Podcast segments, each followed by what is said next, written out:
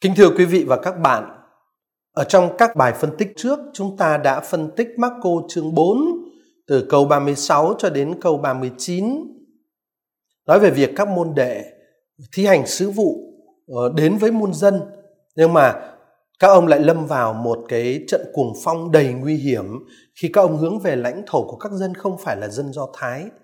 Chúa Giêsu đã ra tay hành động, người dẹp yên trận cuồng phong, sóng yên bể lặng.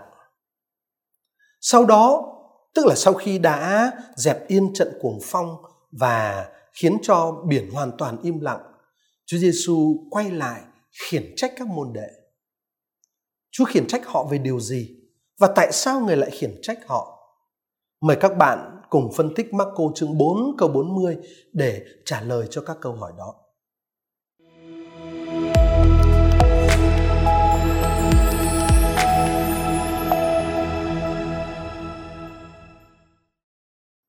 Sau khi đã dẹp yên sóng gió, Chúa Giêsu ngỏ lời với các môn đệ ở Marco chương 4 câu 40 và người nói với các ông: Tại sao anh em nhát đảm, anh em không có lòng tin sao?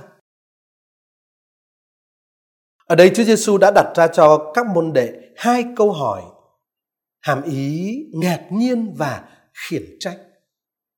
Câu hỏi thứ nhất, tại sao anh em nhát đảm? Có hai điểm cần được chú ý trong câu hỏi này. Điểm thứ nhất,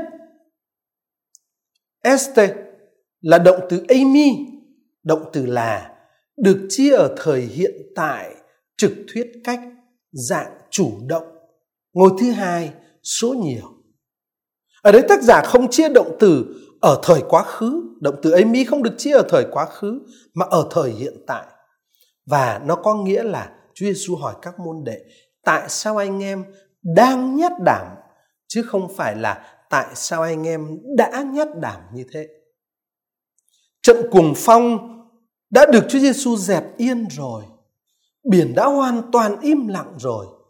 Một trạng thái an bình đã được tái lập. Tác giả đã ghi rõ ở cuối câu trước, gió liền ngưng và biển hoàn toàn im lặng. Sau đó ông mới ghi và người nói với các ông Kai epen Autois. Vậy, đây không chỉ là sự nhát đảm sợ sệt của các môn đệ khi phải đối diện với trận cuồng phong, bởi lẽ trận cuồng phong đã kết thúc mà. Đây là sự nhát đảm sợ sệt sau khi trận cuồng phong đã kết thúc, khi trận cuồng phong đã qua đi. Nguy hiểm đã hết, nhưng sự sợ hãi lại đang còn. Và Chúa Giêsu đặt câu hỏi, tại sao lại như thế? tại sao anh em lại đang nhát đảm sợ hãi điểm thứ hai ở đây chúng ta phải chú ý đó là tính từ delos vốn có nghĩa là nhát đảm sợ hãi ở trong sách đệ nhị luật chương 20 câu 8 và trong sách thủ lãnh chương 7 câu 3 cái tính từ này được dùng để ám chỉ sự bùn rùn sợ hãi không dám đối mặt với quân thủ. Ở trong Tân Ước, thì đó là sự nhát đảm sợ hãi xảy ra khi người ta thiếu lòng tin. Ví dụ ở như ở trong Matthew chương 8 câu 26 hay là ở trong sách Khải Huyền chương 21 câu 8. Rõ ràng là giữa sự thiếu lòng tin và sự nhát đảm có một mối tương quan rất là mật thiết. Và vì thế, Chúa không ngần ngại hỏi luôn câu thứ hai, anh em không có lòng tin sao? Ở cái câu hỏi này, động từ có Echo cũng được chia ở thời hiện tại trực thuyết cách dạng chủ động ngôi thứ hai số nhiều. Có nghĩa là anh em đang không có chứ không phải là anh em đã không có. Và như vậy, như vậy sự nhát đảm sợ hãi và sự thiếu lòng tin của các môn đệ ở đây là chuyện của giai đoạn hiện tại sau khi Chúa Giêsu đã dẹp yên sóng gió chứ không phải là sự sợ hãi và thiếu lòng tin khi trận cuồng phong đang diễn ra. Vì thế, Chúa Giêsu ngạc nhiên và khiển trách các ông. Nhưng vấn đề là tại sao các môn đệ lại nhát đảm và thiếu lòng tin như thế khi mà trận cuồng phong đã hết? Sự sợ hãi và sự thiếu lòng tin của các ông ở đây nói lên điều gì? Như chúng ta đã phân tích, khi quát mắng gió và ngỏ lời yêu cầu biển im lặng là Chúa Giêsu làm cho những tham vọng do thái của các môn đệ phải câm lặng và người đề xuất sứ điệp tin mừng đích thực cho dân ngoại. Điều này chúng ta đã phân tích với nhau ở video trước. Và bằng cách đó, thưa anh chị em, Chúa Giêsu thiết lập sự bình đẳng của tất cả các dân trong lãnh vực cứu độ trước mặt Thiên Chúa và người chấm dứt sự thù địch, sự loại trừ và sự thống trị của bất cứ dân nào trên các dân khác. Và cái sứ điệp vĩ đại này của Chúa Giêsu đã lập tức được chư dân biểu tượng bằng ẩn dụ biển nhanh chóng và hoàn toàn chấp nhận. Tác giả Marco ghi biển hoàn toàn im lặng, tức là không còn dậy sóng nữa. Sức mạnh thần thiêng của sứ điệp tin mừng đã được chứng tỏ một cách rõ ràng. Đã rất thành công. Nhưng mà sự thành công lớn lao đó thì cũng đồng nghĩa với một thực tế là khả năng thực hiện lý tưởng do thái sẽ bị mất đi vĩnh viễn các môn đệ gốc do thái và vẫn còn say sưa với lý tưởng do thái buộc phải chấp nhận xuất hiện trước những người ngoại giáo như những con người bình đẳng với họ các môn đệ say sưa lý tưởng do thái phải từ bỏ các nguyên tắc về sự ưu việt và cái danh tính của những người được tuyển chọn theo các phạm trù của Israel cũ. Và đó, đó lại là điều mà họ không chấp nhận được. Để chấp nhận được điều đó, người ta buộc phải làm một cuộc hoán cải, một sự biến chuyển, một cuộc lột xác rất là đau đớn. Và sự hoán cải như thế, cuộc biến chuyển như thế, cuộc lột xác như thế làm nên sự sợ hãi, sự nhát đảm.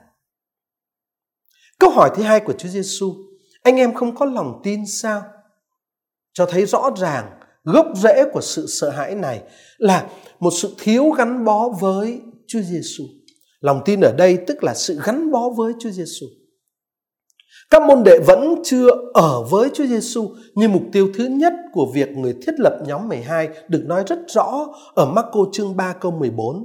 Người thiết lập nhóm 12 để các ông ở với người và để người sai các ông đi rao giảng nhưng mà đây các ông chưa ở với người, chưa thấm sứ điệp của người, chưa gắn bó với người vì thế cho nên họ vẫn chưa mang được cái căn tính mới, cái căn tính mà chỉ có được nhờ sự gắn bó với Chúa Giêsu được diễn tả qua động từ tin. Căn tính của Israel thiên sai thì không dựa trên tham vọng về sự vượt trội so với các dân tộc khác, mà là dựa trên sự phục vụ toàn thể nhân loại, dựa trên một cái cái đời sống biểu lộ tình yêu phù quát của thiên chúa. Không chấp nhận điều đó các môn đệ cảm thấy mất phương hướng và bất an. Họ sợ mình sẽ không còn bất kỳ căn tính nào nếu họ từ bỏ căn tính do thái cũ.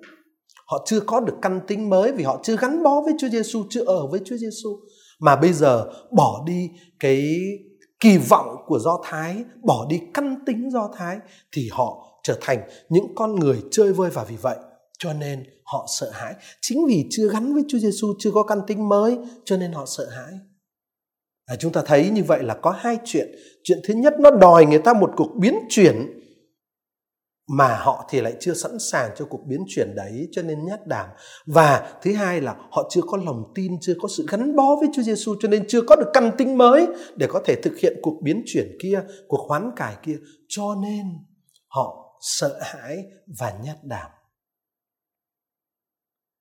như vậy là trình thuật cho thấy các môn đệ đã không đạt được cả hai mục đích được đề ra trong việc Chúa Giêsu thiết lập nhóm 12 ở Marco chương 3 câu 14 với sự thiếu đức tin và không gắn bó với Chúa Giêsu thì các môn đệ vẫn chưa ở với người. Và do sự hèn nhát không dám chấp nhận căn tính mới của mình, họ thất bại khi được sai đi rao giảng mà hình ảnh các con sóng nổi lên giữa biển đã gần như nhấn chìm con thuyền của các ông chính là một minh chứng. Rất rõ ràng là cho đến lúc này, các môn đệ không thể thực hiện sứ mệnh nếu họ không đồng hóa với Chúa Giêsu và sứ điệp của người. Câu hỏi của Chúa Giêsu vừa mang tính trách móc, lại vừa đậm chất ngạc nhiên. Anh em không có đức tin sao? Có thể được hiểu như là một cố gắng của chính Chúa Giêsu để lay động các môn đệ, để làm cho các môn đệ hiểu ra cái thái độ sai lầm đó của các ông và thúc đẩy các ông gắn bó với người. Bây giờ các môn đệ đã có đủ lý do để tin cậy Chúa Giêsu. Người vừa thể hiện tình yêu của người bằng cách kêu gọi họ và lập họ lập họ trở thành một Israel thiên sai Israel mới và người đã tỏ ra cho các ông thấy qua biến cố người dẹp yên sóng gió này sự quan tâm, tình yêu và quyền năng của người. Các ông bây giờ có rất đầy có đầy đủ lý lẽ, đầy đủ lý do để gắn bó với người, để hoán cải và để chấp nhận sứ điệp tin mừng của người. Lời hỏi của Chúa Giêsu vừa mang tính khiển trách, vừa mang tính ngạc nhiên đấy, chính là một cú hích, chính là một lực đẩy để đẩy các ông và mời gọi các ông gắn bó với người và tham gia sứ vụ của người. Thưa các bạn, kết thúc ờ, phần phân tích Marco chương 4 câu 40 ở đây, chúng ta hẹn gặp lại nhau trong bài phân tích kế tiếp với nội dung là các câu câu cuối cùng của trình thuật. Đó là Marco chương 4 câu 41. Các môn đệ ở đó kinh hoàng, sợ hãi Tại, các, tại sao các ông lại kinh hoàng sợ hãi khi mà trận cuồng phong đã ngưng, biển đã hoàn toàn im lặng và Chúa Giêsu thì lại đang kêu gọi các ông hãy gắn bó với người. Chúng ta sẽ tìm câu trả lời cho câu hỏi đó với việc phân tích Marco chương 4 câu 41 trong bài phân tích kế tiếp. Xin kính chào các bạn ở trong Chúa Kitô cứu thế.